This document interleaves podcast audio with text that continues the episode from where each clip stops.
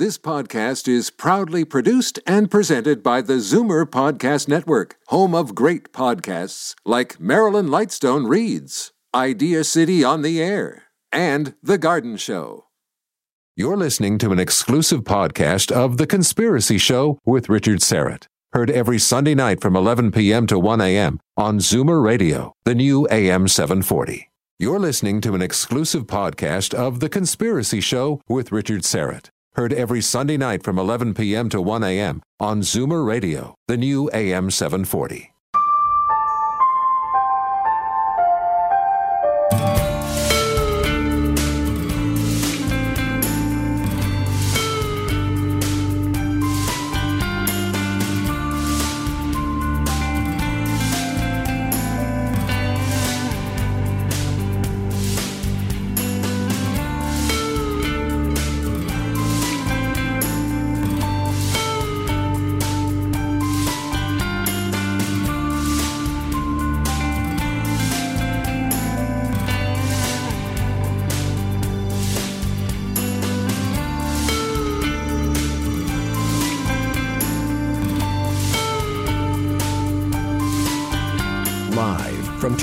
Canada, The Conspiracy Show with Richard Syrett from Zoomer Radio, A M seven forty. Hi, and welcome to the Audio Imaginarium. Uh, before we get started, I want to welcome two new affiliates to the Conspiracy Show Network, K F E Q A M in Saint Joseph, Missouri. Or Loose as, lips sink ships. Or as my uh, Uncle North used to say, Missouri.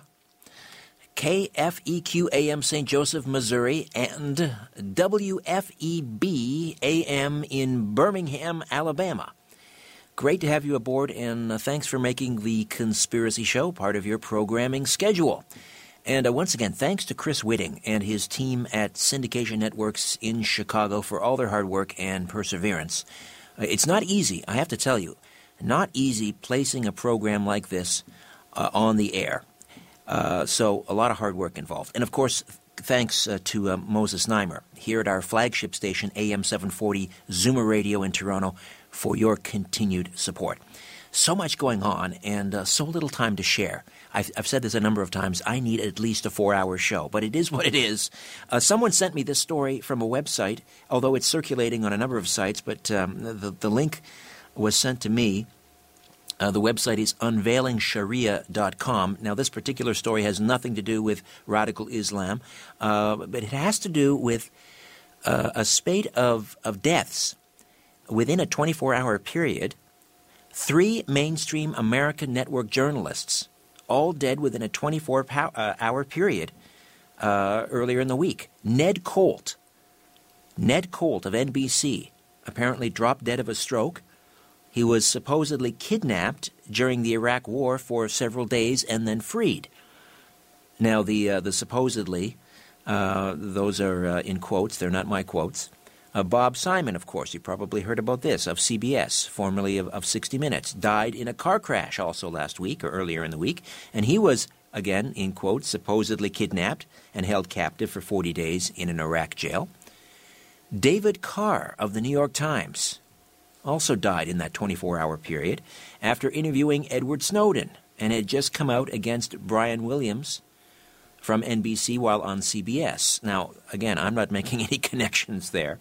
Anyway, uh, he was calling for Williams or calling Williams out for lying about being shot down in the Iraq War. So the the common denominator here seems to be Iraq, Iraq, Iraq. Bob Hager, uh, the N B C aviation expert, recently had a head-on crash. Now, he has survived that, but it was a close call. And then, of course, Brian Williams, off the air for at least six months for lying about the Iraq War. Three journalists dead, one seriously injured, all within a twenty-four hour period, and uh, all taking place inside the United States. Did they know something we don't know? The article goes on to say, is there a current campaign to silence the truth? Someone's connecting some dots, apparently. A coincidence? Well, hard to say. Uh, I will, you know, things are never as they appear. However, I'll um, I'll dig a little deeper into that story. But I, it is interesting that you had three mainstream, uh, well, two of them with uh, network news organizations on television, N B C, C B S, and another that with the New York Times, all dying within that twenty-four hour uh, period. Award-winning writer, editor, and broadcaster Stephen Kimber is standing by uh, to share a remarkable story, one you may not even be aware of. It's kind of a forgotten chapter in history. It's the real story of the Cuban Five, and he'll join me in just a few moments. I want to remind you that tickets are now available for my Follow the Truth two conference happening uh, in the evening on Sunday, April the twenty-sixth at the Regent Theatre in Oshawa. Check out the complete list of speakers and the agenda at the website w w w dot follow the truth dot t v, follow the truth dot t v. And we've just added Doctor John Hall, noted medical expert on electronic harassment and mind control. He's going to be flying in from his home in San Antonio. And uh, he's got a brand new book out. I'll see if you can see this uh, on the H O A. I'll tell you a bit about that in a second. But uh, it's called Guinea Pigs: Technologies of Control, Doctor John Hall. In fact, he'll be here on this program to talk about uh, that, and again, his upcoming appearance at my conference, Follow the Truth, uh, two, April twenty-sixth. Rosemary Ellen Guiley uh, will be there as well at the conference, live on stage conducting a, a paranormal experiment, which should be fun, inside the historic Regent Theatre with her spirit box. Uh, in fact, Rosemary will be the subject of my Follow the Truth trivia question at the bottom of the hour, where you can win a pair of tickets to the conference. And again, if you haven't ordered your tickets, do so this coming week. Our last conference in November was an overwhelming success, and this one is going to be very special. I'm very excited about it. Uh, the box office is nine oh five, seven two one, three three nine nine, nine oh five, seven two one, three three nine nine. And uh, once again, we're conducting another Hangout on Air. You can live stream the program on YouTube and watch and listen to the show. It's very easy to do so. Just go to my Twitter page, at Richard Syrett, at Richard Syrett. Click on the, it's either the first or the second tweet in the feed, very near the top. Just click on the H O A live stream February fifteenth link, and you're in. And, of course, while you're on my Twitter page, say hi and uh, follow, please. That's at Richard Syrett. And if you want to tweet The Conspiracy Show, we've set up a hashtag for tonight, very simple. It's hashtag T C S, as in The Conspiracy Show, hashtag T C S. And if you're watching and listening on the Hangout, we'd love to hear from you. Email us here at the conspiracy show one, the conspiracy show one at gmail dot com.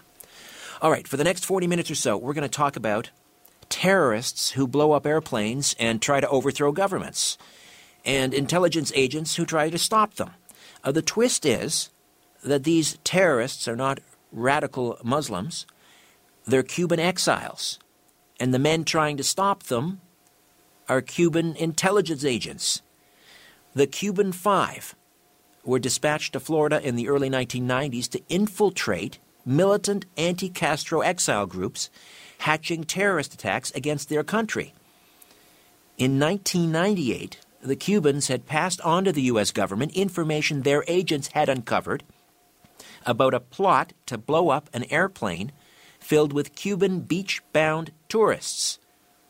The F B I arrested not the terrorists plotting the attack, but get this, they arrested the agents trying to stop it. It all sounds like fiction, but it's true. And this remarkable and tragic chapter in American history is wonderfully documented in What Lies Across the Water, The Real Story of the Cuban Five. Stephen Kimber is an award-winning writer, editor, broadcaster, and teaches journalism at the University of King's College in Halifax, Canada. Stephen, welcome to The Conspiracy Show. How are you? I'm very well, thank you. Thank you for having me, Richard. Well, interesting times uh, regarding uh, Cuba, of course. Uh, you know, a, a great easing of tension now uh, uh, between the, the two countries. Um, first of all, let's dial it back uh, to uh, the early nineties, and, and let's step inside uh, sort of the, the Cuban exile community uh, living primarily in the Miami area. This is the, the, the area that's being infiltrated by these Cuban intelligence groups. So what is happening uh, in the early nineties uh, with these exile groups in Florida? Well, essentially, the early nineties right after the fall of the Soviet Union, uh, the exile groups in Miami that had long been uh, hoping for Fidel Castro to be overthrown, to die, whatever, uh, thought that this was their moment, uh, that they had uh, exactly what they wanted about to happen. And, you know, in, in a certain sense, if you look at it, it seemed to make sense. Uh, first of all, the the uh, Cubans had lost their Soviet support, and if you look across the the, the Atlantic at Europe, where the old Soviet Empire fell apart, and you know the Czechs and the Slovaks, and you know it was the end of uh, that kind of empire. And the Miami exiles expected that that would happen very quickly. It did not happen. Uh, the Cubans went through a very difficult economic time. Uh, what you had was um, what they called, uh, Fidel Castro called the special period in time of peace, which meant that uh, people were, were literally starving in the early nineteen nineties because the, the, the economy was in such bad shape. Fidel Castro turned to tourism, reluctantly, but he turned to tourism as a way out of this crisis for Cuba, and it began to work. People like us in Canada began to visit, uh, Italians, the Spaniards, the Germans. Uh, there were tourist resorts built, and this upset to no end the exile community in Miami, uh, and they began plotting Uh, attacks on Cuba that were intended to uh, create a situation where people would be frightened uh, to come to Cuba, that the tourism industry would collapse, and that therefore Fidel Castro would be forced out of power. That was the, the goal of all of this. In nineteen ninety-two, uh, one of the the very well-known groups in uh, the United States, Cuban exile lobby groups, the Cuban American National Foundation, which has uh, had links uh, with American presidents going back to Ronald Reagan, all through Clinton, sure, uh, right up and, and you have to court to, these groups if you want to. You have to court these groups if you want to carry Florida in the presidential election. Absolutely, and and presidents had had done that over periods of time. So it was there was no question that uh, the uh, Cuban exile community was very powerful in terms of Washington, in terms of policy, and uh, their expectation was that they, they could uh, get what they wanted very quickly. When it, when it didn't happen, the, the, in nineteen ninety-two, the Cuban American National Foundation, at a meeting in Naples, Florida, set up uh, a paramilitary. Now, this is a lobby group, a really well-known, high-powered, uh, high-profile lobby group, and they set up Uh, what amounted to a little paramilitary uh, with helicopters and, and gunships and, and all sorts of other uh, accoutrements of, of a military, uh, you know, a, a small military to attack uh, Cuba. Uh, there were attacks on Cuban hotels in nineteen ninety-seven. There were more than a dozen hotels in Havana that were bombed. Uh, there was a, at least, uh, there was one person killed, an Italian-Canadian tourist who was uh, uh, visiting uh, Cuba and trying to do business there, uh, was killed in one of those explosions. In Veradero, so, wasn't it? Pardon me? Was that in Veradero? Uh, it, it, no, it was in Havana. Ah. It was uh, uh, a guy by the name of, of uh, DiCelmo, Fabio DiCelmo. Okay, let me uh, let me just uh, step sure. in here, Stephen. We've got a break coming up. We'll come back and uh, continue to discuss the Cuban Five. They were fighting terrorism, so why did the U S government put them in jail? Back with more of The Conspiracy Show right after this. Don't go away. Welcome back. Stephen Kimber is a journalism professor at the University of King's College in Halifax. He's an award-winning writer, editor, broadcaster, and the author of What Lies Across the Water, The Real Story of the Cuban Five, and uh, sort of making us confront our prejudices about, uh, you know, who's wearing the white hats and the black hats when we think about uh, American relations with Cuba, for example. Who are the terrorists and uh, who are the... the freedom fighters, who are the, uh, as I say, who are the good guys and who are the bad guys. Now, um, you were telling us about uh, the the uh, activities of people like Rodolfo Frometa, uh, who was a, a leader of one of these exile groups in Cuba, And, uh, I mean, these these were well-armed individuals. I mean, we're not talking about, uh, you know, uh, uh, potato guns here. They were they were trying to uh, to get their hands on things like Stinger missiles, correct? They were. In fact, uh, Fermetta it, it was uh, caught in a sting operation by the F B I uh, trying to buy uh, uh, one of the uh, Stinger missiles. Now, that was one of the rare instances where um, one of the exile groups was actually charged in the United States. What, what, what tended to happen was that the American Uh, law enforcement officials either looked the other way and just sort of let them go ahead and, and do what they did, uh, or they uh, would occasionally uh, you know, arrest somebody uh, just to just to let them know that they were out there and that they shouldn't be quite so obvious with, with what they were doing. But basically, they'd let them get away with, with things. And you know, American law enforcement knew much of what was going on in terms of, of these attacks on Cuba. But, of course, American policy was to, uh, you know, c- c- create regime change in Cuba. So, therefore, uh, you know, even though it was their policy not to uh, participate in attacks directly, they certainly didn't didn't try to stop them, uh, which, which uh, they should have, because these uh, attacks on Cuba were, in fact, illegal under American law, under the U S Neutrality Act. And they were targeting citizens, were they not? They were, absolutely. They were charging, t- targeting individuals. That's what made this terrorism, as opposed to uh, going to, you know, uh, take your army in and and, and uh, fight the Castro army or whatever. It wasn't that. It was attacks against individual citizens, both Cubans and and uh, international citizens. Uh, so, you know, it was it was really what we would classify as terrorism. And that, you know, that became one of the ironies when they were caught and sentenced right around the time of nine eleven, that, you know, if you'd been able to flip this, and, and if in uh, the case of the United States, they had had agents inside al-Qaeda Uh, in Afghanistan, and th- those agents were able to report back on the plot to, to uh, attack the United States.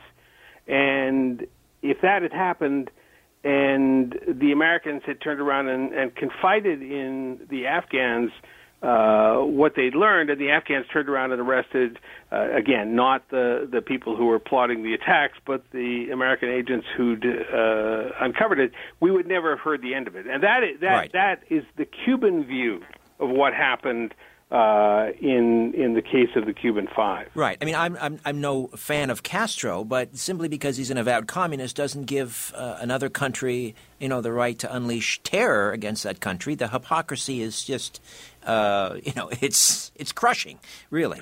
Uh, it, it, it is the hypocrisy. I think that's the the the uh, most damning part of all of this.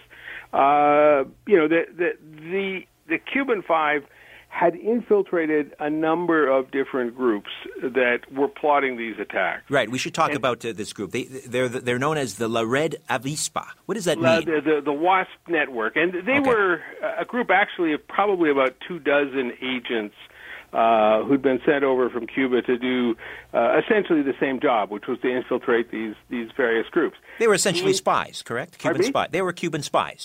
They were Cuban spies. They, they, they, a lot of people don't like the term spies. They were they, they prefer the term intelligence agents. But essentially, uh, in our c- common understanding, spies, yes, that, that that would cover it fairly well. But they were, you know, they were uh, sent with a specific mission, and that mission was to infiltrate these groups, report back, and then the Cubans would attempt to uh, find ways to stop them. So uh, there, there were a number of people who were arrested coming into Cuba with uh, bomb-making equipment and that sort of stuff. Uh, they were, you know, the C- Cuban state security was able to, to take the information that the intelligence agents provided, and whether it was to arrest the, the individuals or to de- destabilize a plot, Uh, they were successful in some instances, not successful in others. That, you know, and that's the the the, the bombing campaign uh, in Havana in nineteen ninety-seven, and then early in nineteen ninety-eight, as you mentioned at the beginning of the show, uh, the intelligence agents turned up this plot uh, to blow up an airplane, and um, Fidel Castro realized that he could not on his own stop this particular plot. So uh, he enlisted the aid of his good friend, uh, the Nobel Prize-winning uh, novelist Gabriel Garcia Marquez, uh, who happened to be in Havana at the time, to carry a secret message to the United States, because he was going to Princeton University to, to do a workshop, and asked him to divert to Washington and meet with Bill Clinton and take this message about the plot to Bill Clinton. Which because Castro couldn't just pick up – there wasn't, you know, this red f- telephone like there was, you know, during the J F K-Khrushchev era. He couldn't just pick up the red phone and say, hey, Bill, you know, we've got this plot we want to tell you about.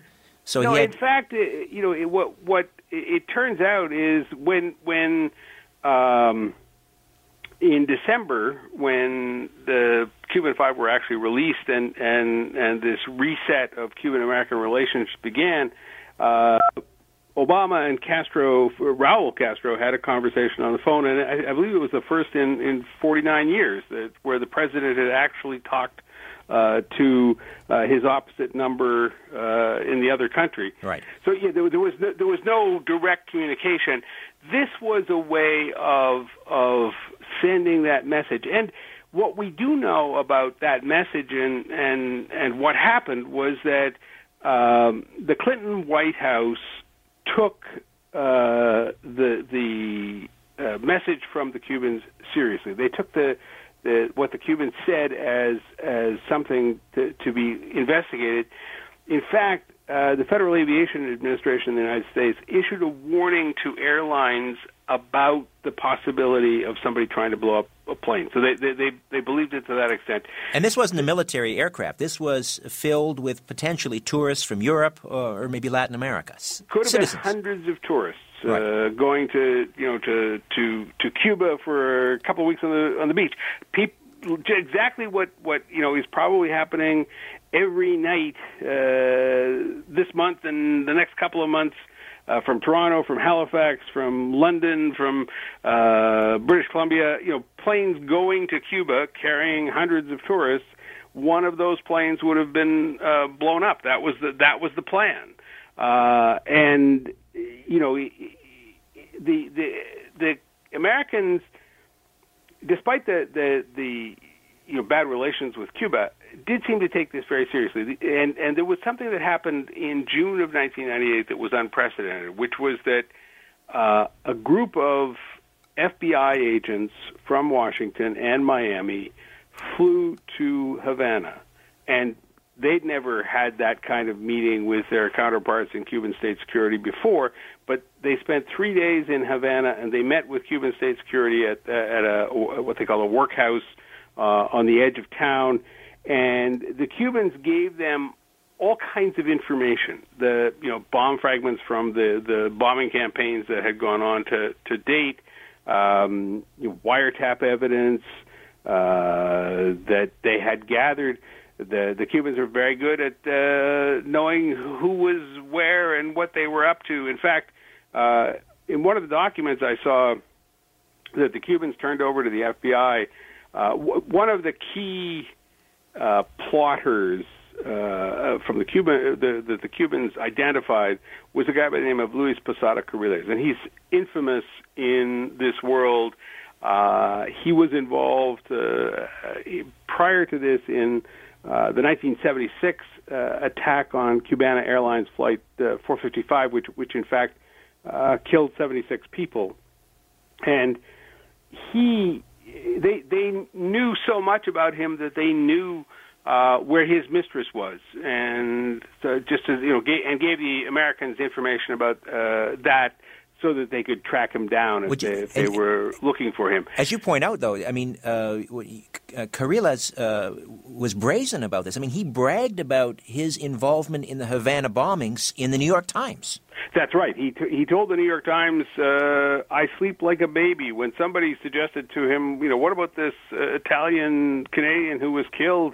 He said, you know, he was in the wrong place at the wrong time. I sleep like a baby. And he he not only confessed to his involvement, but he confessed that he was financed in large part by uh, Cuban American National Foundation. So, you know, he linked uh, what he was doing back to the Cuban American National Foundation, and I think that was a you know, a, a significant confession on his part. Sure. Let me just remind uh, uh, listeners, Stephen Kimber is uh, with us, uh, the author of What Lies Across the Water, The Real Story of the Cuban uh, Five.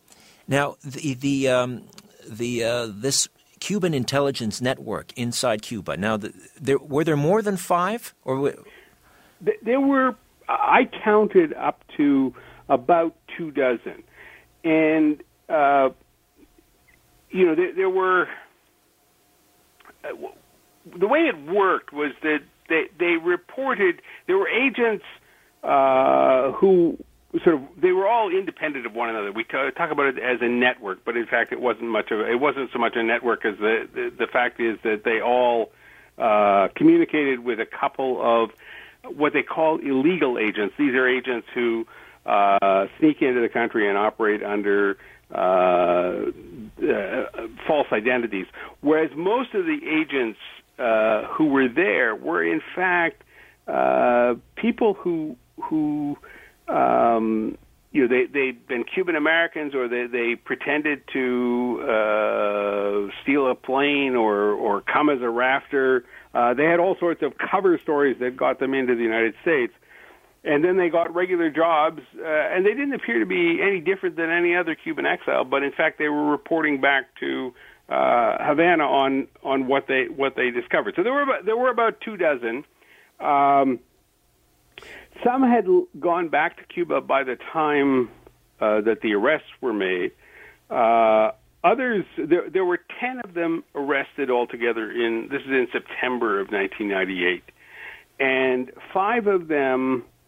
Uh, very quickly uh, turned, essentially turned state's evidence, uh, copped a plea, and were uh, therefore, uh, uh, you know, out of out of the mix. The five were the ones who who stood up and said, "Yes, we did this, and we did it." You know, and, and their defense, in a sense, became necessity. All right, we should just uh, we should just explain. Because the Americans would not stop these plots. Uh, the Cubans had no uh, alternative but to stop them on their own, and, and therefore there was a justification defense for uh, their uh, their work in the United States. These, now, these five, didn't sorry, go these over five so well agents with uh, courts in Miami, but uh, that was the defense. So uh, these five agents uh, that were arrested uh, in Florida. What were the circumstances? How did how were they found out? The, the, and again, these are the agents that are providing the intel that foiled uh, these uh, some of these terrorist plots. Uh, prim- primarily, this uh, this nineteen ninety-eight uh, plot to bomb a, a Cuban airliner. So how were now, they caught? No, no, they were caught. Um, it, it gets complicated here. After the meeting with the F B I in June of nineteen ninety-eight, the F B I went away and said, we're going to investigate and we will get back to you. And even to this day, the Cubans that I've talked to who are involved in state security say they believe that those American agents were serious and sincere about what they what they said they were going to do. But somewhere between June and September, things changed. And uh, they came and arrested these guys. And they were, it wasn't that the F B I didn't know about them. In fact, the F B I had known about them for at least two years. Uh, they'd been following them, and, and nobody is quite sure how they got onto them in the first place.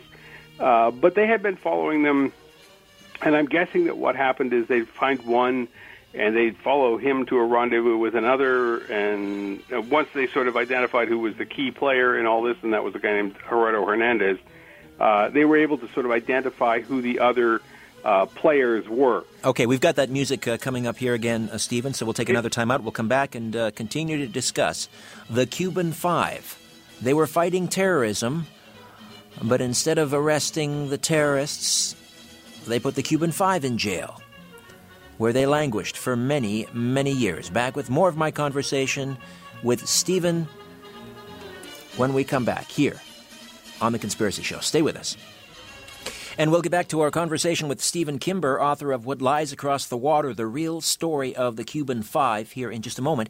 Uh, it's time for our trivia question for Follow the Truth, your chance to win a pair of tickets uh, to my conference, Follow the Truth two, happening Sunday, April the twenty-sixth at the Regent Theatre. Now, one of our speakers is Rosemary Ellen Guiley, our paranormal investigator who joins us on this program uh, once a month.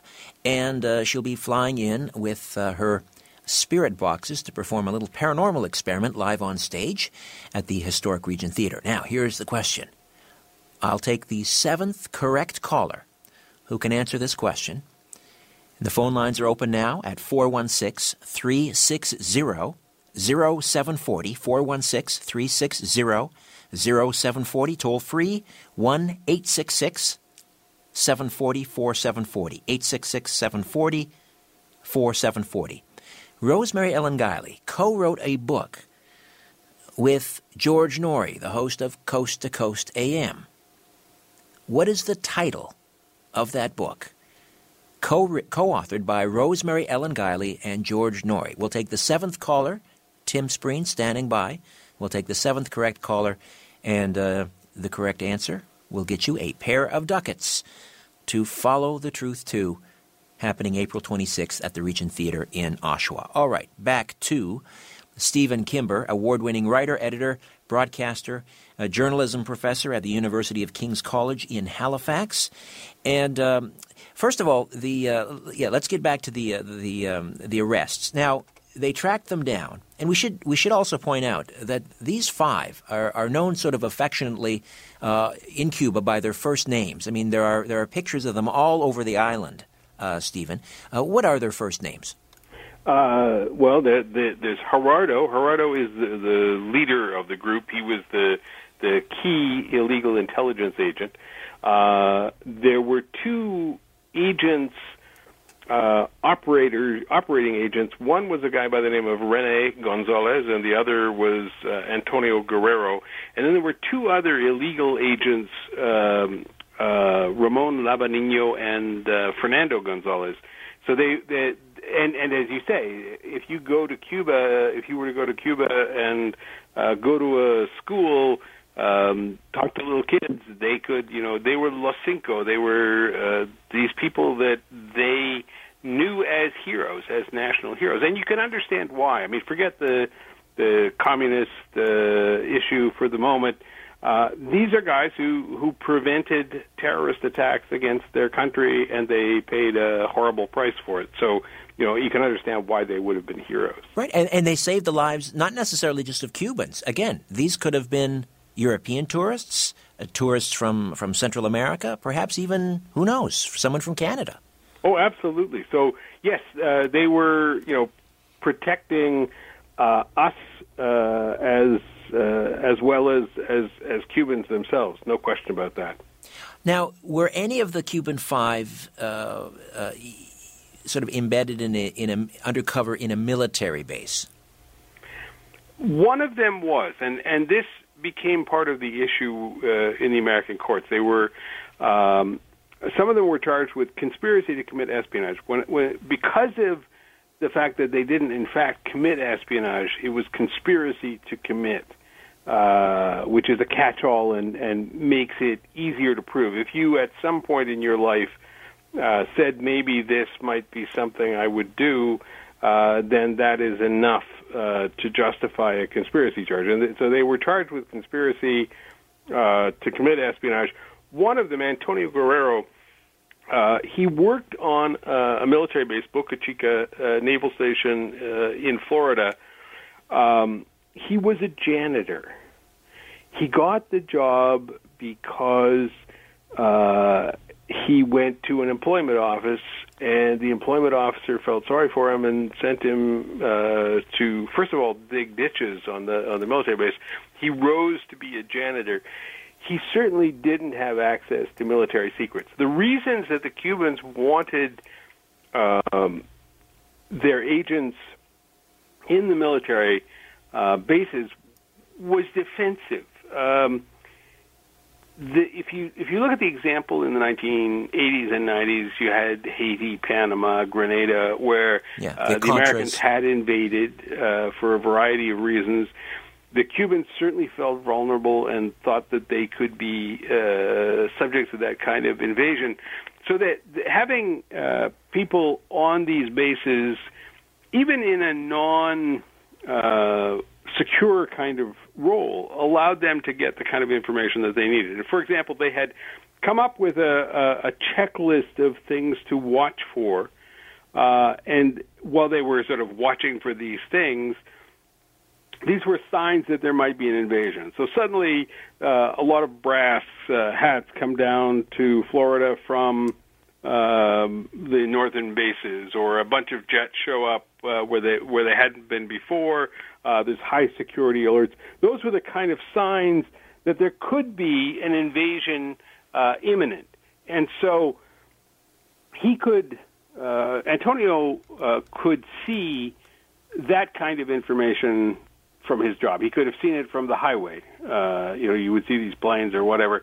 So it wasn't a, it was a military mission, but it wasn't the kind of military mission that we think of when you're stealing uh, national secrets or anything like that. So, so they weren't doing that for sure. All right. When we come back, we'll we'll talk about uh, one claim that one of the Cuban Five, Gerardo, may have been involved in a conspiracy uh, with the shoot-down three years earlier of two Brothers to the Rescue airlift. This is another anti-Castro group that had been rescuing rafters uh, of those people fleeing Castro's Cuba in the Straits of Florida.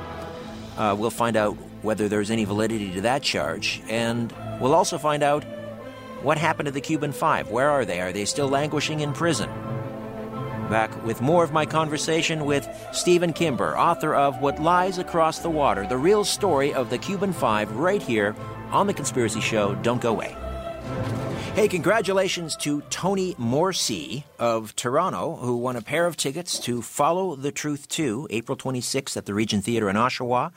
And uh, he did so by being the seventh correct caller and answering our Follow the Truth trivia question for this week, which was the name of the book co-authored by one of our speakers at the conference, Rosemary Ellen Guiley, a regular on the program, uh, a book she co-authored with Coast to Coast A M's George Norrie. And the name of that book is Talking to the Dead. And she'll be uh, attempting a spirit communication experiment when she joins us at uh, the Regent Theatre. Again, follow the truth dot t v. All of the, uh, the speaker bios, all of the details for the conference uh, are all right there. follow the truth dot t v. All right, uh, back with Stephen Kimber, uh, award-winning writer, editor, broadcaster, and uh, professor of journalism at University of King's College in Halifax. We're talking about uh, the Cuban Five. Now, one of the uh, the five of this Cuban intelligence uh, group, Gerardo, uh, was somehow connected, allegedly, Uh, to the shooting down of an anti-Castro uh, uh, uh, plane or uh, a, a, a group called Brothers to the Rescue. This was a plane, uh, and the, the uh, bro- Brothers to the Rescue aircraft was supposedly trying to uh, pick up rafters that were fleeing Cuba in the Straits of Florida. Um, any validity to that charge that Gerardo may have been involved in the shooting down of that plane? Uh... Reality was that they had infiltrated Brothers to the Rescue. Brothers to the Rescue was, as you say, a humanitarian organization at one level, and it was actively involved in in uh, helping rafters who were trying to escape from Cuba. Uh, but as a result of an agreement between Cuba and the United States in nineteen ninety-four, they really didn't have any rafters to rescue anymore. In fact, the, the last eighteen hundred missions they flew, uh, they didn't Uh, find one rafter to to rescue.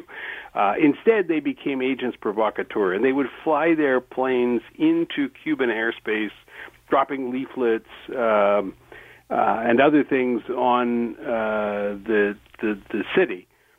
Uh, the Cubans protested. The Americans tried to stop this group from doing that. They didn't have much luck. Uh, you know, they they threatened to suspend their their. pilot's licenses, uh, but that didn't have anything to do. So the Cubans had been threatening over a period of about seven months, if you don't stop these guys, we will. And they did in the end blow them out of the water, and, and a number of, of people were killed. And you can certainly make the case that the Cubans should not have done that. I mean, there's a, there, there are arguments that say that they, they had a right to given that these uh, guys were, were violating their airspace. And and the, and because of the work of the Cuban Five, they knew that this same group had been test firing uh, missiles from some of those planes. So it wasn't um, it wasn't a stretch to think that they might have been doing something more than just dropping leaflets. But having said that, I went through the evidence. Uh, there were more than twenty thousand pages of trial transcript. Uh, there were boxes of evidence presented. And I looked very carefully at this particular allegation because it's the, it is clearly the most serious, and I was not able to find any compelling evidence to suggest that Gerardo Hernandez was involved. The reality is that the exile community in Miami wanted somebody to pay the price for this shoot down. They were not in a position to indict Fidel Castro, who who's the person they most wanted to to uh, blame for this and hold accountable for it. Gerardo Hernandez was convenient, uh, and so the, that was the. I think that was the reason he was charged. He wasn't charged till seven months after the others. The other charges were laid against these people, and the and the, the most interesting thing is at the end of the trial, after uh, the prosecution had presented its evidence, defense had presented its, the the uh, judge instructed the jury, and the prosecutors rushed off to the courthouse and said that based on the, the, the judge's instructions to the jury, they didn't believe that they had, in fact, uh, presented uh, the evidence that would uh, convict. And, they, and they, they, so they, they, they believed that they hadn't produced the compelling evidence in this case. The, the, the, the appeal court simply said, let the jury decide. The reality was a jury in Miami um, – is not going to decide in favor of uh, five uh, Cuban government employees. There's they actually held no the trial in Miami? I mean, what kind of a defense attorney would hold the trial in the, you know, in the uh, the heart of the, the Cuban exile community? That, well, that, that's the, ridiculous. The, the uh, defense lawyers tried on numerous occasions to have uh, a change of venue because of the fact that this was a You know, just the, the wrong place to, to hold this kind of trial, and they got turned down. So uh, it did not t- after at the end of the trial, um, it didn't take the jury long at all to decide that these guys were guilty of every charge against them. Uh, they were convicted and sentenced to incredibly long uh, prison terms. Uh, Gerardo Hernandez, for example, uh, was given a double life plus fifteen year sentence. Uh, two of the others were given life sentences that were later uh, commuted to, to slightly lesser uh, sentences. So, you know, these were were pretty powerful sentences that were handed out to these guys. Did you ever did you ever meet with, in two thousand, actually, after the trial? Right, just over fifteen years ago. Uh, did you ever meet with or speak with any of the of the Cuban Five? I have not uh, to this point. Uh, in the United States, it was impossible for me to get in to see any of them in prison. And, and Gerardo, for example, was in a maximum security prison uh, in California. He wasn't allowed even to um, use the prison email system, which, you know, murderers and others had, had uh, been able to do. Uh, so our correspondence was all by Uh, the old snail mail, and his letters were all handwritten to me. And we had dozens of letters back and forth as I tried to sort of ask them questions and get more information. And and uh, so it was mainly Gerardo that you, you corresponded with? I corresponded with all oh, of did. them, primarily Gerardo and René Gonzalez, who was um, uh, the, he, he had uh, stolen a plane Uh, technically, in uh, nineteen ninety, and defected to the United States. And, of course, he was always uh, a Cuban intelligence agent, so he was, in fact, uh, doing agent. that undercover work. Right. He and I had, had a long correspondence. He was the first one to get out uh, about two years ago and, and, and get back to uh, Havana. But but, it, but he got out because he had served his entire sentence. Um, of thirteen years. Yep. And he was one. That was one of the lesser uh, sentences. Uh, That's right. Fifteen now, years was the, the least of the sentences. When you were corresponding with them, what was their mood like? Were they completely befuddled as to why, instead of being hailed as heroes and saving lives, they were arrested and thrown in jail? I don't think they were befuddled. I think that uh, they were... Um, it, it, it, they're very interesting characters because they don't... They didn't hold a grudge about against the American people. They didn't seem to. Um, they... In prison, they were model prisoners. One who barely spoke uh, English when he got into prison uh, became a teacher of uh, other inmates, uh, trying to get them to, to uh, learn English so that they could pass their G E Ds.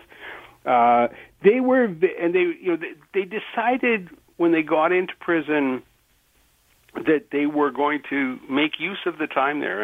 Uh, René Gonzalez, for example, Uh, ran uh, uh, half marathons in prison. Um, Antonio became a poet and a, and a painter. Uh, Gerardo ran uh, in many ways. The, he was the most active person in terms of his own defense. Uh, you know, and the solidarity. What had happened over the years is that a kind of a solidarity movement grew up around uh, these guys. It was international. It wasn't that big in the United States, but it certainly was big in in uh, Italy and Spain and Germany and and England, um, where there were groups formed to try and and and uh, convince the Americans uh, that these guys had been unjustly imprisoned. Were there no uh, discussions about prisoner exchanges? I- I'm sure that there must be. Uh, U S intelligence agents languishing somewhere in a Cuban uh, prison. Were there no well, discussions the, of that? The, the, there was a, uh, the, the, a man named Alan Gross, who was an American uh, U S aid subcontractor, who was arrested in Cuba in two thousand nine. And he was um, bringing in sort of sophisticated telecommunications equipment. He was sentenced to fifteen years in prison. And the Cubans had said... Uh, pretty much from the get-go, that they would be willing to have a humanitarian exchange. Uh, of they would send him back in exchange for the the Cuban Five. Um, and by the end of the the the, the whole uh, saga, there were only three of the five left. Uh, the the first one, René, I'd mentioned, uh, got out, and and last February, Fernando had ended up serving his whole sentence. For most of the time, the Americans had said, no way, there's no equivalence between this guy Alan Gross, who was a humanitarian do-gooder, which was not quite true, but but that was the argument, that he was he was somebody who uh, was not a, an intelligence agent or a spy like these other guys, and therefore there couldn't be any equivalence. But what we didn't know was that beginning in June of two thousand thirteen, the Americans had approached the Cubans uh, from the highest levels Uh, about a discussion about an exchange. And that went on for eighteen months. Uh, and then in uh, December, just just about a, a month and a half ago, um, out of the blue, there was an announcement that, uh, yes, uh, there was going to be a prisoner exchange. Uh, the three remaining members of the Cuban Five went home to Cuba. Alan Gross uh, came home to the United States. And there was... another intelligence agent that nobody had heard of before, an American intelligence agent, or I shouldn't say that, he was a Cuban uh, who had given the Americans information back in the mid nineteen nineties and had been arrested and served twenty years in prison in Cuba. Uh, and the Americans used that, they got him out. I don't think they particularly cared about him, but they got him out and they were able to To, to use that to say that they hadn't traded for Alan Gross, that Alan Gross was just a humanitarian gesture that the Cubans had made. Right. What is, uh, uh, ultimately which... doesn't matter. Right. Uh, they're all now home. Uh, Gerardo Hernandez, who'd been denied uh, access to uh, even see his wife for most of that time, and they'd been hoping to have children. Thanks to the, and this becomes a complicated story, but thanks to the intervention of the Pope during the secret negotiations, um, he was allowed to provide uh, his sperm through artificial insemination, and shortly after he returned to Cuba, uh, they had their baby girl. Remarkable. Uh, we're just about out of t- just about out of time here, Stephen. But what has the reaction been uh, to your book in, for example, the exile community in in Florida? Uh, I would say that, that probably in the exile community in Florida, it's not at the top of the bestseller list. um, but, you know, it's, it, I think that there's a, there's even a, ch- a big change in Florida now. And, and, and people, a lot of people in Florida who are not part of the very old guard uh, now see that, you know, it makes sense. Even if what you want is to, to have regime change, it makes sense to have relations with Cuba and not uh, to see them as as uh, somebody that you want to defeat. No, I mean, in, what what has been the, accomplished? The conventional kind of way. What has been accomplished in the last fifty years, uh, fifty plus years, fifty-five years? Nothing. Nothing. Absolutely nothing. And and um, you know, if Cuba is going to change, it's probably going to change on its own, uh, and it is changing actually now. Uh, and so I, I don't I don't think that the, the embargo has done any good, uh, and the posturing hasn't done any good. So it's certainly time to try something new and different. Well, uh, congratulations on uh, What Lies Across the Water, the real story of the Cuban Five. This is a chapter most people are not familiar with, and I applaud you for bringing it to all of our attention. Thanks so much, Stephen. Thank you for having me on the show. I really appreciate it. Take care. My pleasure. Bye-bye now. Stephen Kimber, award-winning writer, editor, and broadcaster, and uh, the author of What Lies Across the Water, the real story of the Cuban Five. Hey, we will uh, direct you now to the website, richard syrett dot com, your portal to The Conspiracy Show. Check it out. Past show ar- archives. If you're not a member, register. It's easy to do. And, of course, uh, say hello on Twitter at Richard Syrett. And just a friendly reminder, always follow the truth.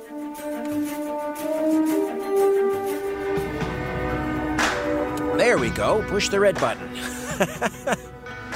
Hey, thanks for inviting me into your home. It's about minus thirty-one. Maybe it froze. Maybe that's the problem. The button froze.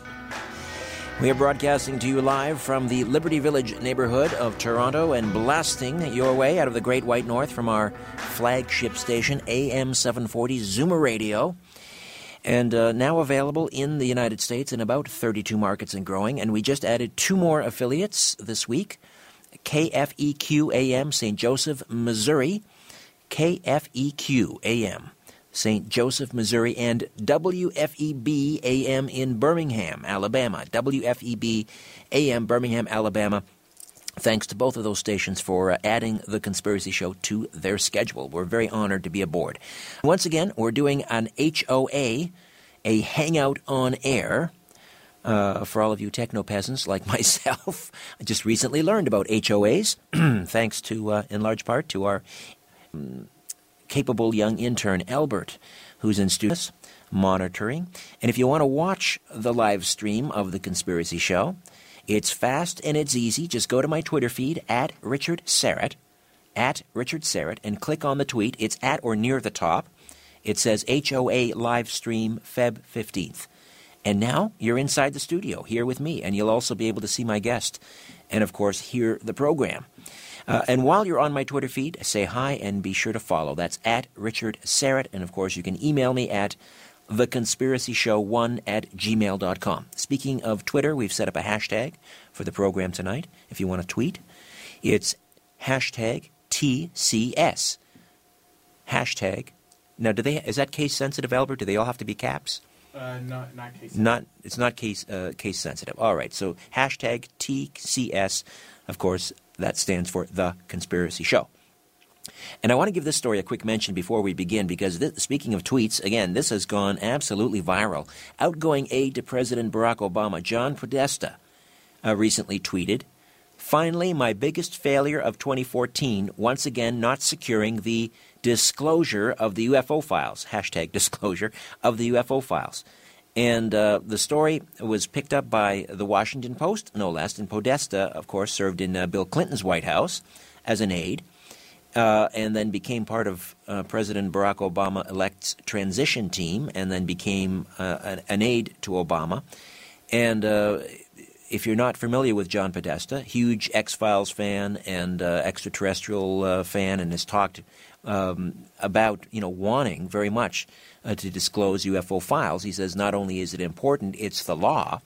Uh, and yet here he is tweeting uh, as he prepares to leave the Obama White House to join Hillary Clinton's campaign. although that hasn't officially launched yet, and she's expected to be the shoo-in. Uh, so imagine now, let's face it, here's what's going to happen, right? It's going to be Clinton versus Bush yet again, this pre-approved slate of candidates. Uh, and if she joins Clinton's campaign and she wins – and uh, Podesta becomes a part of her transition team and then becomes an aide, which is usually what happens. Do you think Podesta will actually set himself up to fail again and not successfully disclose the U F O files? This is a huge story, and I can tell you it has caused a tremendous buzz inside the U F O disclosure community. They're looking at this one simple tweet from John Podesta as a major victory, a major step forward in the uh, the disclosure movement. Uh, just a reminder, next week on the program, my good pal, Doctor John Hall, will join us uh, to talk us to talk about um, his new book uh, and uh, electronic harassment and mind control. The new book is entitled Guinea Pigs: Technologies of Control. And uh, a, a great deal of uh, Doctor Hall's uh, practice, he's down in San Antonio, uh, is involved with, I mean, he's primarily a pain management uh, specialist, uh, but a great deal of his his uh, His um, cases now deal with uh, alleged victims of electronic harassment. Uh, and John will be flying up from Texas for my live conference, Follow the Truth two, happening in the evening of Sunday, April the twenty-sixth at the Regent Theatre. And uh, again, follow the truth dot t v for all the details, all the speakers, their bios, the agenda. Uh, and for tickets, again, the box office at the Regent Theatre, nine oh five, seven two one, thirty-three ninety-nine. nine oh five, seven two one, thirty-three ninety-nine. And again, that's the Regent Theatre, Sunday, April the twenty-sixth. Follow the Truth two. Website for details, follow the truth dot t v. Uh, I'll tell you what. I am uh, really looking forward to the next forty-plus minutes. Uh, as my old uh, media scientist friend Nelson Thal likes to say, it's after midnight and the owners of the system are asleep. Now we can play. Uh, we are going to talk here with an independent producer on how the occult affects us all. We we spend a lot of time talking about uh, the occult on this program, uh, and my guest has made hundreds of hours of documentaries on, for example, the Illuminati's use of the dark arts in politics, movies, and music. And uh, you're going to learn what you need to know uh, to keep your family safe from mind control, learn the true meaning of symbols around you, uh, witness high-profile rituals being performed on network television, you know, during the Grammys, for example, and during the, the halftime show at the Super Bowl. We'll get into that. Has Satan removed his disguise? This is where the esoteric meets the political. Freeman Fly is an internationally known award-winning T V producer, filmmaker, radio talk show host, and lecturer. Freeman is considered an expert in the fields of the occult, trauma-based mind control, speaking of Doctor John Hall and others, Illuminate Illuminati symbolism, and ancient civilizations. He graduated with an Associates of Arts with honors in interdisciplinary studies and attended Kansas University, specializing in ancient and environmental architecture. He's lectured extensively on the secret signs and symbolism of Freemasonry, the ancient astronaut hypothesis, trauma-based mind control, social engineering, government conspiracy, human cloning, technology of the future, and synchronicity. Freeman Fly, welcome to The Conspiracy Show. How are you? Wow, I'm fantastic. Great to have you with us, and uh, and thanks for joining us on our Hangout on Air. Um, I gotta, yeah. let, let's let's just jump jump right in, and, and I want to ask you about uh, the, uh, the the Super Bowl, the halftime show.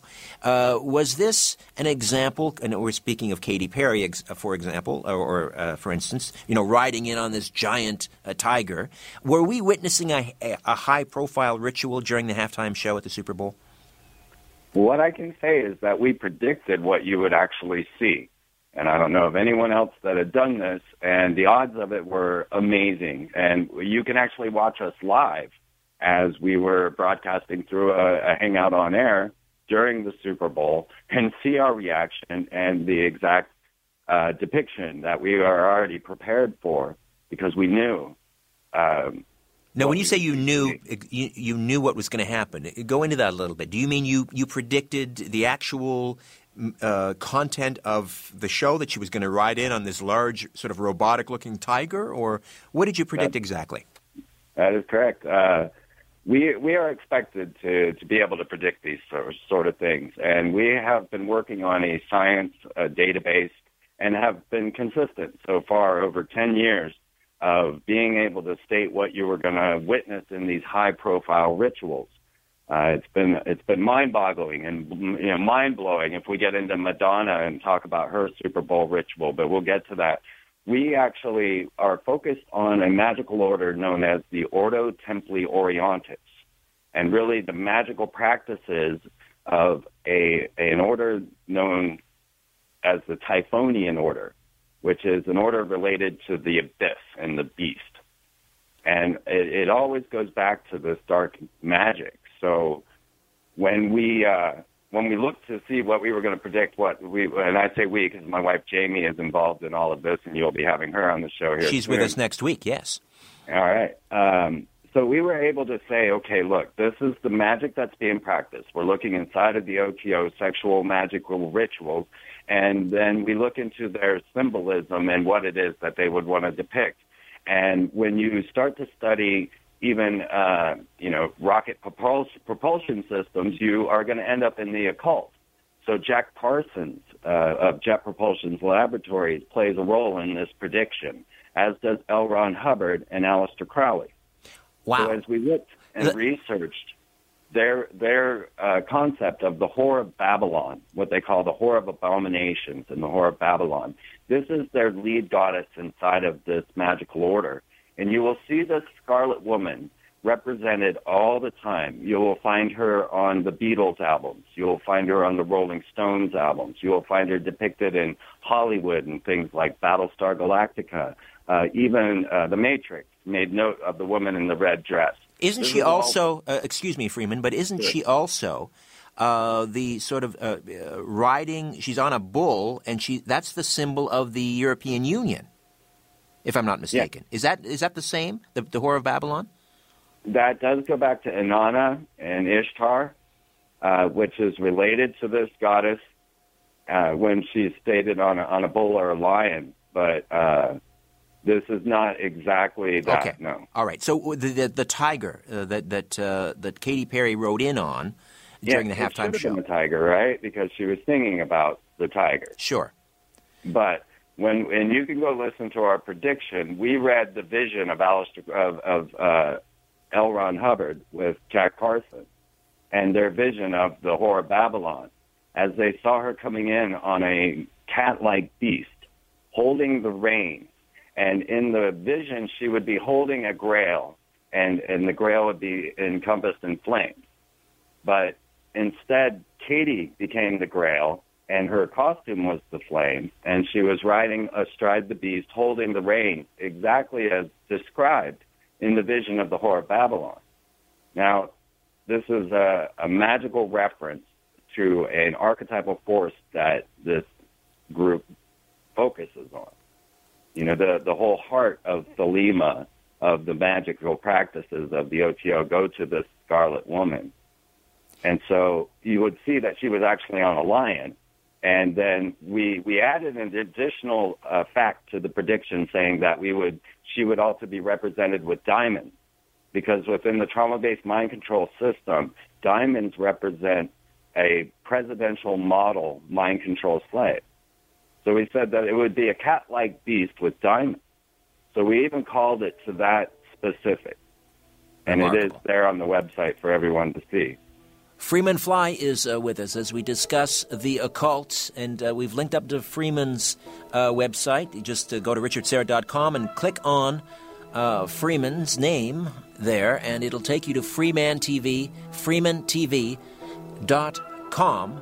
Uh, and we'll uh, continue to talk about these high-profile rituals, uh, the Super Bowl, uh, the the Grammys, for example, uh, the uh, the Illuminati's fingerprints in politics and art and music, all of that and much more. Aliens from Hell, time permitting as well, with Freeman Fly right here on The Conspiracy Show. Stay with us. And uh, we've also started a hashtag if you want to tweet us. It's uh, hashtag T C S. That's uh, hashtag T as in the C as in conspiracy, S as in show, hashtag T C S. Freeman Fly is with us as we discuss uh, the occult and high-profile rituals. We were uh, talking about Carrie per, uh, Perry's performance at uh, the Super Bowl. Uh, now, the uh, fifty-seventh uh, Grammys, uh, I mean, this one was just right in your face, obviously, Madonna. Uh, and her song Living for Love. She was wearing, of course, devil horns and um, uh, Illuminati uh, Baphomet masks. Uh, I mean, it's pretty overt now, isn't it? What is that? They're not even trying to hide it. What's the idea that things are ramping up to the point where they're basically just getting right in our grill with this stuff? What's going on, Freeman? Yes, definitely. Uh, we refer to that as uh, revelation of the method. And we believe that, yes, they are trying to uh, lay this whole program out for everyone and, and get those involved that want to be involved. Uh, the O T O has even got Google ads on my website now that I'm talking about them so much.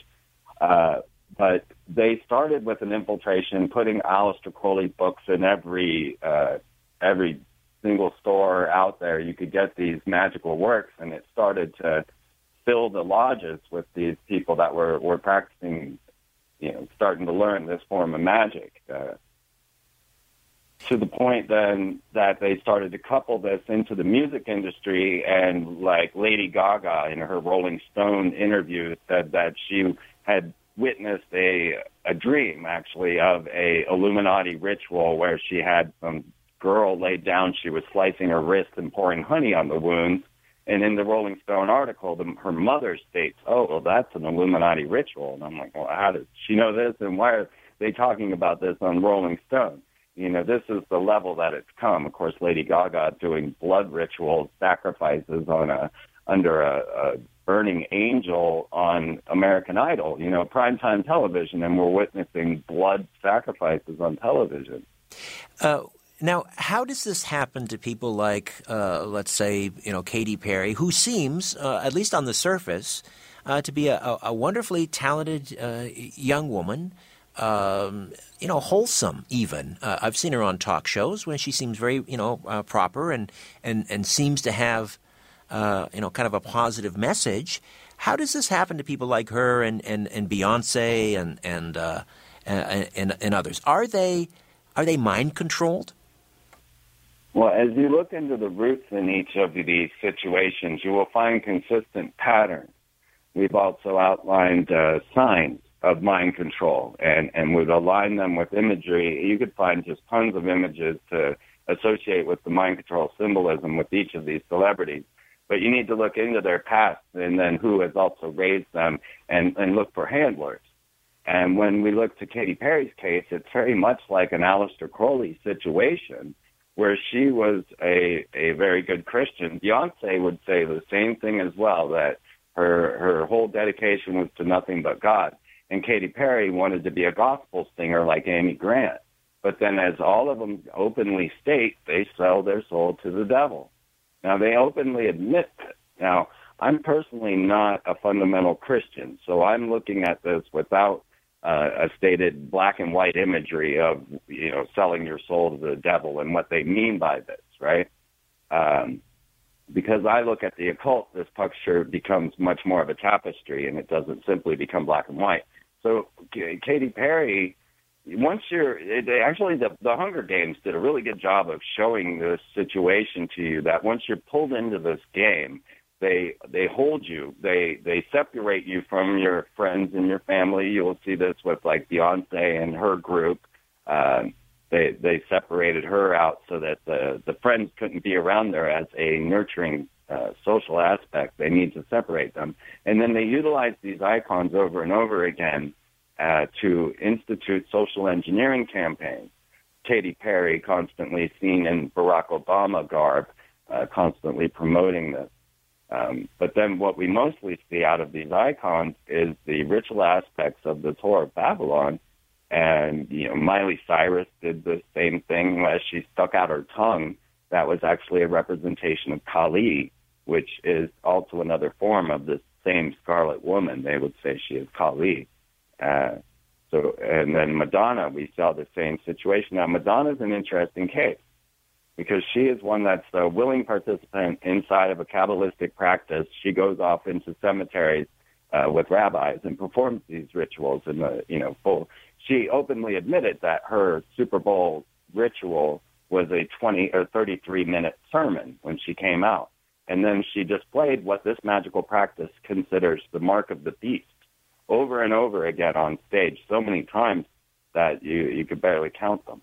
Now, what happens to um, uh, performers, artists, who try to uh, break free? What I'm wondering about is, let's say someone, for example, like a Britney Spears. Uh, I'm wondering if her, you know, much... not celebrated, but uh, certainly we, you know, it was highly scrutinized. Her breakdown in front of, you know, uh, millions of people that was scrutinized by the media, uh, or someone like a Justin Bieber. Uh, are these, and we're speculating here obviously, but do you surmise that perhaps these are individuals who wanted to break out of this, uh, whether they were controlled by the Ordo Templi Orientis or not, uh, and, and because they tried to break free, they were...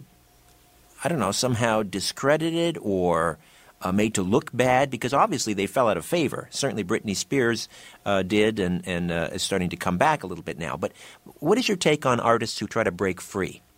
Is it possible? Now, I, did, I did do a deep, in-depth study of Anna Nicole, Britney, and Mind Control. It was my second D V D, and, and really put this whole concept out there into the public eye, because we could witness these situations as they unfolded live on television. Um, so with the situation of Britney Spears, you again start to research her past and you start to look into her situation, and you find that she's consistent with a, a programmed multiple. She has many personalities. Now, this is a common trait that we're seeing in these icons that uh, are consistent. Beyonce has Yonce or Sasha Fierce. Uh, Nicki Minaj has Roman Polanski, and, and so on, even Eminem, you know, and his Slim Shady. So Britney actually had a, a number of uh, multiple identities, and one was so satanic that it frightened her bodyguard. He, he came out on Montel and was saying how frightened he was by Britney and her satanic practice. Now, what happened with Britney is, Uh, when you start to look into these ritual aspects, they use blonde-haired goddesses as their ritual incarnations. The goddesses are used, or they, they, these women are used to incarnate entities, or what they call demons, into the soul, and they prefer the blonde-haired, blue-eyed. So when Britney went into Esther's hair salon, and there's a whole connection to Esther in this magical practice, she shaved her head bald, and said that she did not want them touching her anymore. They didn't. She didn't want them using her anymore. And this was a defiance to being this uh, high priestess and the goddess, because she had, you know, shaved off her bronze, brown, blonde hair. Now, one note was that when she shaved her head, her hair was actually brown. So this was maybe the first defiance to say, okay, I'm not your blonde goddess. And when that maybe didn't pan out, she shaved her head. Now, uh, then she... was brought to an institution, and uh, I believe it might have been, Cro- no, Promises Clinic. She was brought into Crossroads, which has the deal with the devil, with uh, Robert Johnson. And that, uh, these institutions seem to be involved in the reprogramming of these people. She checks herself into Promises Clinic, and next thing you know, she's running around screaming she's the Antichrist.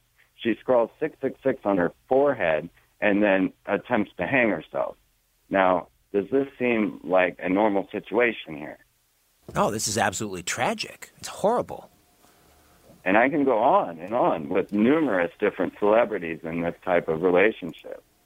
Well, and, what about uh, what about uh, uh, young Justin Bieber, who is just totally self-destructed? Yes, this poor guy. Uh, you know, when we look at his situation, we see that the current uh, programming, we're always looking into what the social engineers are after, and, and when you're looking to this, you're really looking at Satanists, and, and you got to understand the true properties of what makes a Satanist. It's not just devil worship. It's something, it's a belief system that really is in power. And uh, so pedophilia is, is at the height of the Satanist agenda at this time. And so Justin Bieber has been utilized in this way. Okay, we have to be very, we have to, we have to be careful about this now. This is these are uh, allegations uh, that, that. Well, I was going to give an example. Okay. Of how this uh, social engineering would work. So at at the uh, Music Awards, I'm not sure which one, Justin Bieber was, well, K- Kim Kardashian was left standing on camera in front of Justin Bieber's dressing room saying, I can't wait to get this little boy. Now, he was only fifteen maybe at this time. So they were openly pr- promoting. I kept thinking as I was watching this, what if that was Willow Smith in that room and Kanye West standing outside the door saying, I can't wait to make it with this little girl. But it was okay because it was a fifteen-year-old boy. You know what I'm saying? Yeah, so totally inappropriate. Example. Totally inappropriate. Yeah. Uh, so he has been really victimized, and, and I don't know about the other. The you know the that's a that's an alle- alleg- serious allegation, and I don't know about that. And and I, I you know it's we, well, we keep going careful. deeper and deeper. We have Corey Feldman coming out completely about the the pedophilic uh, agenda that he had to deal with while rising up in Hollywood. He's now written choreography, and then we have uh, Chuck Barris, our lovely host of The Gong Show and right. The Dating Game, coming forward and, and well, almost admitting that he was a, a contract killer for the C I A while taking the contestants on their surprise vacation. I remember that, yes. I remember when, yeah, he wrote a book about it. Yeah. So um, the other thing I wanted to ask you about is the, the, uh, the flashing of signs. Um And we see this on, on T V and on, on the Grammys, and we see pictures all over the uh, the internet of, you know, supposed, uh, you know, the devil horns and so forth. And to me, that's a little tricky because, you know, you got a, a very fast, you know, shutter speed, and you can someone's moving their hands and their fingers. You can make someone, you can capture that one nanosecond of an instant where they look to be flashing the devil horns, and they're not necessarily. Uh, but what's behind the, the, the constant, the, the appearance of this constant flashing of these uh, these devil horns, and maybe there are some other hand signals that you could let us in on?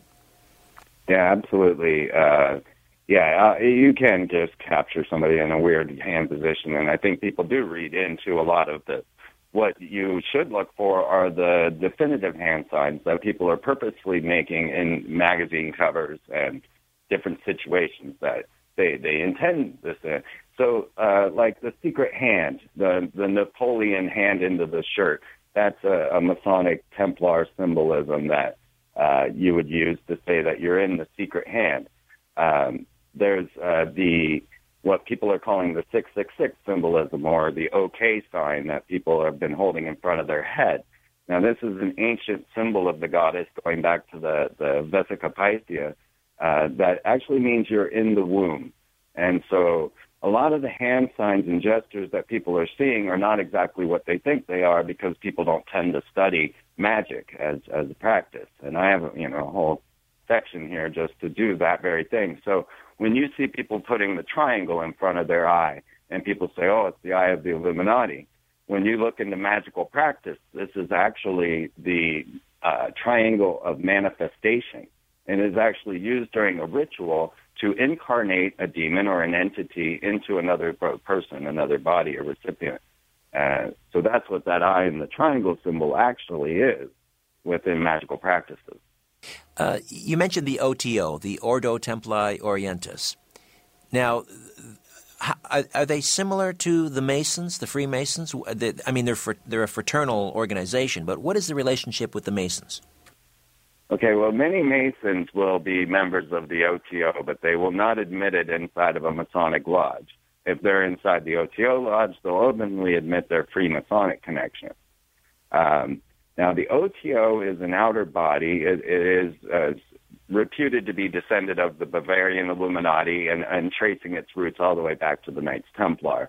And the practices within the O T O are actually sex magic rituals, Uh, sometimes coupled with trauma-based mind control. When you look into uh, many of the practices that Crowley did in his early practices in traumatizing the people that he was putting through the ritual, even to the point of branding them with the mark of the beast for his scarlet woman, they would often get branded.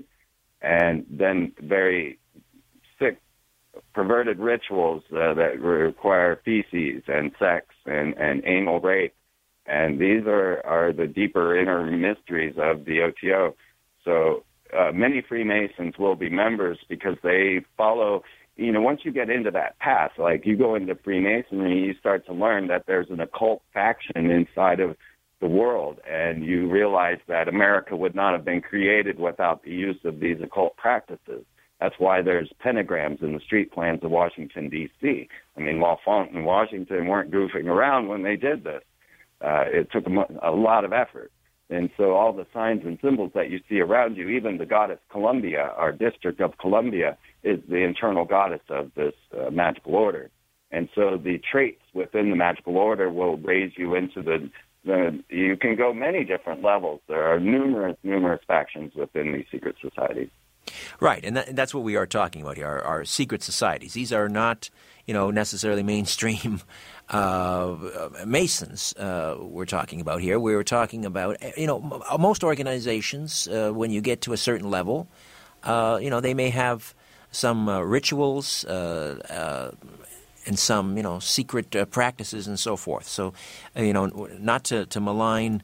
Uh, I, I would gather that ninety-nine percent of uh, you know Freemasons know nothing about this. They're uh, out there raising money for burn units and hospitals and doing good work and, and, and so forth. Now, um, is it your um, supposition, um, Freeman, that it's not possible to rise to the top, let's say, for example, in the, the music industry as, uh, as an example? And we're coming up on a break here. We'll talk about this after. But is it not possible Uh, to, to rise to the top unless you become essentially uh, part of this O T O or become a Satanist? We'll get into that when we uh, continue our conversation with Freeman Fly right here on The Conspiracy Show as we discuss the occult. Don't go away. Freeman Fly is uh, with us as we discuss the uh, occult. Uh So my question before the break, Freeman, is it possible, and I'll just uh, let you know this is a fairly short uh, break and uh, or a fairly short segment, and then we'll uh, we'll come back again after the uh, the next break. But is it possible to succeed in the music ind- industry, to become a major recording artist, if you don't um, if you don't become essentially a Satanist?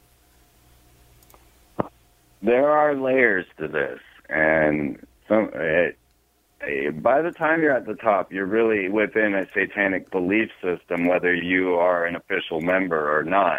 You're you're pretty much conditioned into it. Um, but when you when you look at it, at the historical aspects of it, it's consistent as you watch who rises to the top. So Sammy Davis Junior back in the day, he's a Satanist. Uh, as you start coming up, you got uh, Led Zeppelin, members of the O T O. Uh, Jimmy Page even lived in Crowley's house on the Loch Ness. Uh, you looked at David Bowie, the Beatles, the Rolling Stones, and consistently on up through Tool. And uh, uh, you you will see the aspects of this in, in music like Katy Perry's E T, where she wants to make a supernatural baby, be abducted by an alien, and create. So this the supernatural E T connection is, is also very strong within all of this storyline. It, it, It plays a heavy role in this. So you can see consistently who rises to the top are uh, followers of this this message. Uh, well, you mentioned uh, um, alien abductions, and I was just uh, trying to to to, um, uh, to look up here very quickly. Uh, the uh, the author of a book about um, uh, U F Os and, and um, U F Os or, or rock stars that b- believed that they had been abducted by aliens. And, and uh, the gentleman just passed away. I had him on my show uh, several months ago.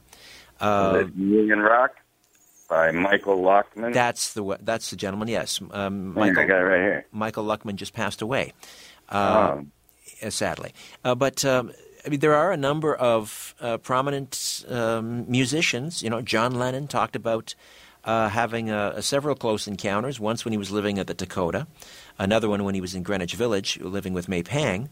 Uh, there was um, uh, Ace Frehley, of course, of Kiss, uh, Sammy Hagar, uh, um, I, I believe Jerry Garcia, although, you know, when we're talking about the Grateful Dead and, of course, many of the substances that Mister Garcia was ingesting, it's kind of hard to separate, you know, fact from fiction uh, or uh, uh, uh, a, uh, a um, hallucinogenic episode or the real deal. What is the connection, do you think, between these alien abduction stories and, and uh, some prominent rock stars? Yeah, we've we've been looking heavily into that because, as you you know, it's it's consistent there as well, and uh, even I have my own alien abduction stories. So uh, it, it's it's one that once we started to look deeper into the magical practices, and we started to get into what's called the hidden God within this situation, we found that the whole situation was a matter of channeling extra-dimensional or extraterrestrial beings utilizing ritual magic. And so many of these people that we mentioned were also practitioners of this ritual magic. And we're finding that there is a, a, a real correlation that even when you look back to Aleister Crowley, when he was channeling an entity known as Lam, this was in the early thirties, that he was a gray. Uh, and no one had had a depiction of a gray yet, but Lam of Crowley, who he channeled, uh, was. And this story keeps coming through the, the puzzle over and over again, that the elite are meeting in, in secret barns and channeling what they call the Nine, which are believed to be the Ennead, the nine gods of ancient Egypt, which also relate into this whole O T O situation. Uh, we we just keep finding this a consistent theme. I I, I really want the answer to that question, and and you know it could go as strange as you know this is one of the best ways to manipulate mankind. Well, um, you know. I um, I sort of share that view of the, the whole U F O E T uh, phenomenon. Uh, that is, that we are not talking about intergalactic civilizations traveling to this planet. We're in fact talking about interdimensionals. And uh, uh, you know, as someone uh, who you know, a Bible believing a Christian, I believe in the unseen world. I believe in these other dimensions. Uh, and uh, I think that's where that's where they're coming from. Uh, they could be angelic or they could be demonic. So is that what's happening here, that these abductions are about the invocation of these demonic entities uh, as a means of controlling certain individuals? That's what the abduction phenomena is all about. Well, this, this gets even stranger into our technological realms, because most of the time, like when we look to the Nazis and their ritual magic as they were channeling these entities, which they believed were inner Earth beings, yes, uh, they were they were developing technology like the Bell Project that seemed to be able to open portals into the other dimension. So now we're moving into this new age. CERN will be moving to twice its maximum power in March. And when they launched uh, CERN to world record levels, that was the day Barack Obama showed up at Norway to get his Nobel Peace Prize, and the uh, Norway spiral opened in the sky. Those strange lights, all yes. These questions. Interesting, yeah. I remember okay, that. So I've done a deep research into that technology and have been really looking, because when you start to look into the occult, you find that it is at the heart of our technology. The television came to us through the Golden Dawn Society, another magical order that uh, was also Crowley was a, was a lead member, and but he moved on to the O T O. But the Golden Dawn gave us the Crookes tube, which became the cathode ray tube. And the first television broadcast was actually a, a Maltese cross that they attempted to send to the other side and receive a transmission back. And now, now, and now, Freeman, now our T Vs, uh, Samsung, uh, this television, it's listening in on our conversation. Remember when that was sort of uh, uh, the sign of someone was, you know, considered a tinfoil hat wearing paranoid when they started talking about their T V was watching them? Well, now it's all coming true. Our T Vs are yeah. watching us, and they're recording our voices and sending it to third parties. We have no knowledge of where that information is going. Absolutely. I mean, when you sign into Skype for the first time, the instant message you receive is a quote from nineteen eighty-four of Winston discussing whether Big Brother is real. So anyone that signs into Skype for the first time, or you go to your original message, you'll see that they're sending you this message loud and clear. Uh, we have Google out buying uh, uh, artificial intelligence, quantum computers, and the Boston Dynamics uh, military robots, right? So Google's working on becoming Skynet, while they have a Calico system, their medical division, that is being used to uh, create a massive D N A database. And now, here we are on a on a Google Hangout. I guess we've sort of uh, surrendered and, at least to some extent, become part of the Borg. Freeman, listen, stay with us. We're using their technology against them now, though. That's the big thing. We'll be back uh, as we discuss the occult with Freeman Fly right here on The Conspiracy Show. Don't go away. And uh, we are here with Freeman Fly, and I'm just going to uh, check the uh, the uh, hashtag T C S uh, to see whether people are responding to that. And uh, let's see. Uh, oh, someone here is J S, uh, at Jen Schmidt one, using the hashtag T C S uh, Freeman, uh, talking about Phoenix, Arizona. Also Phoenix, Arizona, and date all have symbolism. Uh, there, I read recently, uh, or heard recently, maybe it was one of the guests on the program, talking about Phoenix. Uh, is it likewise set out as a Masonic symbol? What is the connection between Phoenix and, and Freemasonry? Phoenix, Arizona, yeah, absolutely. That is. Uh, you know, I can almost open every Freemasonic book I have here, and you will see a, uh, a phoenix within it and the rising of this uh, bird from the ashes. But uh, what I found really curious, and we hadn't noticed this before, Manly P. Hall is one of the main authorities on Freemasonry, and he wrote a book called Secret Teachings of All Ages. And we were opening that during the Super Bowl ritual, and and realized that all aspects were, were represented in this Rosicrucian alchemical working, to the point that it had the phoenix, the lion, the goddess, and then a, a horned being, uh, actually like a, a stag. Um, and all of these uh, symbols were represented in this magical practice of the Rosicrucians, which is yet another magical order in this situation. And, of course, the Super Bowl taking right place, uh, taking place right there in, in Phoenix. Uh, is there something about uh, – I was trying to remember the degrees, latitude and longitude uh, where, where Phoenix is is situated uh, that is also significant? I think significant. It's in the thirty-third or the thirty-fourth. The thirty-third uh, degree. Latitude. Ah. Um, I was trying to remember uh, the uh, the book, and you mentioned Michael Luckman, who just passed, and that was Alien Rock, The Rock and Roll Extraterrestrial Connection. And as we were discussing that, you mentioned that you also had an abduction experience. Can you share that with me? Yeah, it's it's, uh, it's a strange one, and I've had a few. See, now, um, my life is, is as unusual. So my father was a worshipful master in Freemasonry and was uh, on Killer Submarine with Jimmy Carter. He was chasing flying saucers in Project Blue Book, and by the time I was born, he was building nukes. So um, wow, my dad that's quite a lineage. Yeah. And then my mother was raised by a renowned witch in France. She was saved by the Nazis from the Catholics and raised by a witch and brought up through the Eastern Star, and was uh, Esther within the Eastern Star. So this was my family that I didn't know any of this story at, uh, uh, at all. Um, but... At ten, year, ten years old, I drew an image that seems to outline galactic history, and it, it's blown my mind, and, and it has led my research for quite some time. You can see it on my website uh, to, to see further. Just go to the Freeman Perspective uh, television show. So, uh, but so the what what occurred is in nineteen ninety-two. Three, yeah, I was at Daytona Beach after graduating college, and it was spring break.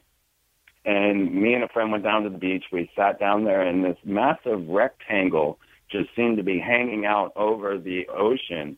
And it looked like a big rectangle with four subdivided squares. I've never seen anything like it. It kind of looked like a window into the other dimension. It was red and seemed translucent, although it had a, a strict ridge border. And my friend and I sat there staring at it for about ten minutes with our jaws dropped and our fingers pointed. And I don't remember it leaving, but I remember watching my finger follow as it disappeared. Now, we jumped off that lifeguard stand and went back to the spring breakers where there were thousands of people, and everyone was gone. And we're we're freaking out. You know, we're thinking we're in some Twilight Zone episode. We're the only ones left on the planet. Everyone else is gone.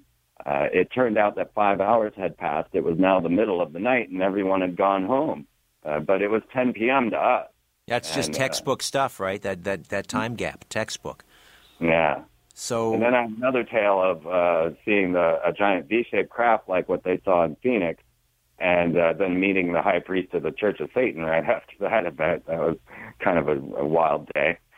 Now, did you recapture these memories through a regression or uh, any of that lost time? Did you learn what transpired during that lost, last lost five hours? I have not. I really did want to. And it really has been from that moment on that I've been able to project into the future and was able to predict that W would be forced into office, that there would be a major terrorist attack on nine eleven, and that uh, the next president would not be considered an American. And I have this all documented and was uh, I was correct in every instance from this. And I, I kind of got the feeling that maybe I'd been shown um, a plan, or, you know, I don't know. I would love to know. I would love to, to travel back and try and find out. Uh, there's an interesting uh, section on freeman t v dot com regarding the clones of Michael Jackson. Now, according to this theory, Michael Jackson was seeking immortality uh, and perhaps was cloned. What can you tell me about that? Now, we've got about seven, eight minutes here, so... Okay, uh, this is a, a main agenda that has been really overshadowed by ludic- uh, just people trying to make it ludicrous. So when uh, human cloning became before Congress, they had Ra El in his puffy white spacesuit speaking on behalf of, of human cloning. So, of course, everybody laughed it off. Uri Geller was a psychic, an Israeli psychic that they used to, he was a, the key bender. He was used in these rituals that I was discussing when they would channel the nine. And Uri Geller got together with Michael Jackson, and they began running around looking for Im- immortality. Now, the first thing they thought was this mind transfer technology. And really, at this moment, uh, CERN has the only computer capable of mind transfer technology. I'm not saying they're using it for that, but it's capable of it. You need to be able to push exabytes of information, which is tons and tons of information, uh, to be able to transfer a mind. Uh, but so they looked into this first, and, and the roboticist is on film admitting that he had built this robot for Michael Jackson's skull. But I guess Michael decided he couldn't do his moonwalk in that robot, and began looking deeper. So he and uh, Uri Geller went and met with Ra El. Now, Ra El is an interesting character. He's a French journalist who met Yahweh in a flying saucer in the French Pyrenees and then claimed to be the ambassador of the Elohim and is commissioned to build an embassy in Israel for the Elohim's return. Oh, this is the, uh, the Raelians, the Raelians. Huh? This is the Raelians, correct? The Raelians, yes. Right. So, um, but Michael Jackson... Um, the idea here, again, was that he was going to sort of reese the attempt, and, and others are, are, you know, the whole, the the human, um, uh, you know, transcend, transcendent movement. Uh, Transhumanists. Transhumanists, thank you, uh, are attempting to, you know, to find a way to, to, you know, are seeking immortality, Ray Kurzweil and others. Uh, in fact, there was a movie made about it, Transcendence, with, with Johnny Depp. Was that the idea, that they were going to take Michael Jackson's consciousness and re-sleeve it in some sort of a robot? Now, did I mention that Madonna has her own D N A cleanup crew? She pays no. people to go around and clean up her remnant D N A. That's Why? Open news. You can go Google it for yourself. Uh, so they know something. I'll tell you that. They know something right off. But look at Michael Jackson's children. His children are transhumanist gen- children. His uh, blanket. Nobody even knows who the parents are of blanket, because the mother that gave birth to it wasn't the, the the the egg, and the father is unknown. And his children are blonde-haired and blue-eyed, right? So Michael Jackson's kids are already this uh, genetic experiment of uh, a designer baby. Wait a minute. I, I, I've seen pictures of them. They don't look blonde-haired and blue-eyed to me. Oh, they absolutely are, especially Blanket. Uh, when when Michael Jackson went to buy King Tut's replica of King Tut's golden sarcophagus, right, that he said that he was going to live forever, uh, he uh, he has his children with him there, and, and they are blonde-haired, blue-eyed, especially if you uh, his daughter, who's now coming out about all the Illuminati programming that she had to deal with, uh, she, she's got piercing blue eyes. So uh, none yeah, the of his blue eyes, okay. are, are his children. They were all through surrogate mothers, right, and through uh, through genetic manipulation. So, do you think that there are some Michael Jackson clones out there already? Well, there is a dentist attempting to clone John Lennon. He has his tooth. He bought it in an auction, and he plans on cloning John Lennon. Yes. Uh, Michael Jackson would have been cloned if he could have done it. He would have. I have some theories that perhaps even time travel might be playing an instance in this situation. Uh, there was an unusual bust of Michael Jackson found from the period of Akhenaten, uh, that, that is the eighteenth dynasty of ancient Egypt. Um, it's identical to Michael Jackson. It is, it, so I've wondered, because I've interviewed the, the head of the Time Travel Institute, and he told me this was, was a legitimate problem. And when Michael Jackson went out, when he was... Uh, when he died, he was in debt to this Saudi Arabian prince. And uh, this is the one place that the time travel experts say that they cannot control. Uh, Uh, I don't know. You know, that does sound very bizarre. Is it not possible that that uh, Michael Jackson saw this bust uh, and decided that he wanted to look like this bust? No one noticed this bust until a month after Michael Jackson died. It ah. had supposedly been in the Chicago Museum all this time, but no one had ever noticed. Fascinating.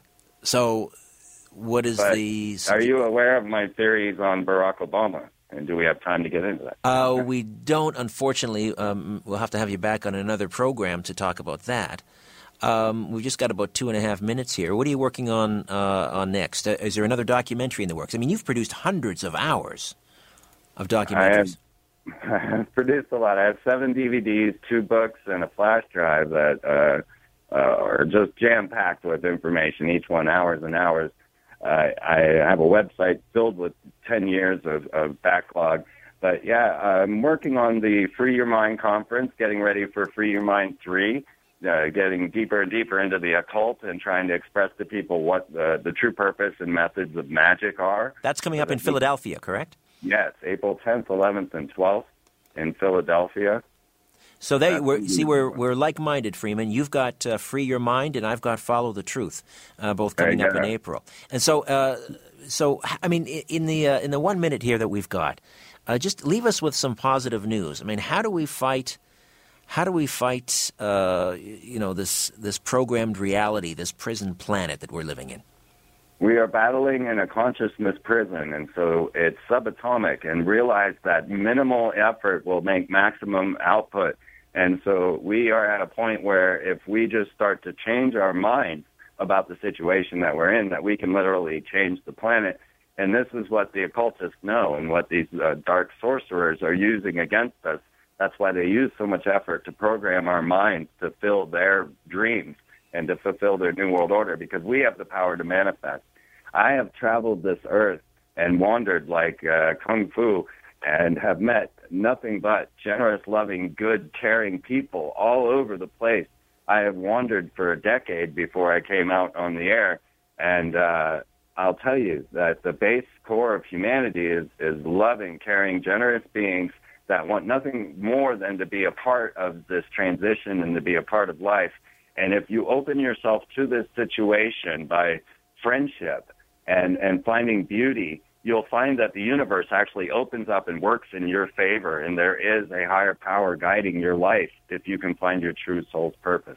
Do you believe that, that this is a consciousness-driven reality? In other words, it sounds like that's what you're saying, that we that, that consciousness creates matter, that, that we can we can essentially visualize this this sort of alternative reality that you that you're proposing here to get to break out of this prison planet. Is that how it works? Through consciousness? The ancient maxim, uh, the ancient magical axiom on that is the universe is mental, and that is at the heart of everything that we are seeing and that, and all the actions that we're witnessing. And yeah, absolutely, uh, the universe is mental. Freeman, I appreciate your time tonight. Freeman Fly. It's uh, the website is freeman t v dot com. Good meeting you. Thanks for hanging out. Yeah. Thank you so much. It was a good time. All right. My thanks to Albert Vinzel and uh, Tim Spreen for production. I'm back next week with Doctor John Hall and uh, others. We'll talk about his brand new book, Guinea Pigs: Technologies of Control. You want to be here for that. And, of course, check out follow the truth dot t v and get your tickets for the uh, the big conference coming up. Back next week, brand new show. Hope you'll be along for that. In the meantime, don't be afraid. There's nothing concealed that won't be revealed, and nothing hidden that won't be made known. What you hear in the dark, speak in the light. What I say in a whisper, proclaim from the housetops. Move over, Aphrodite. I'm coming home. Good night.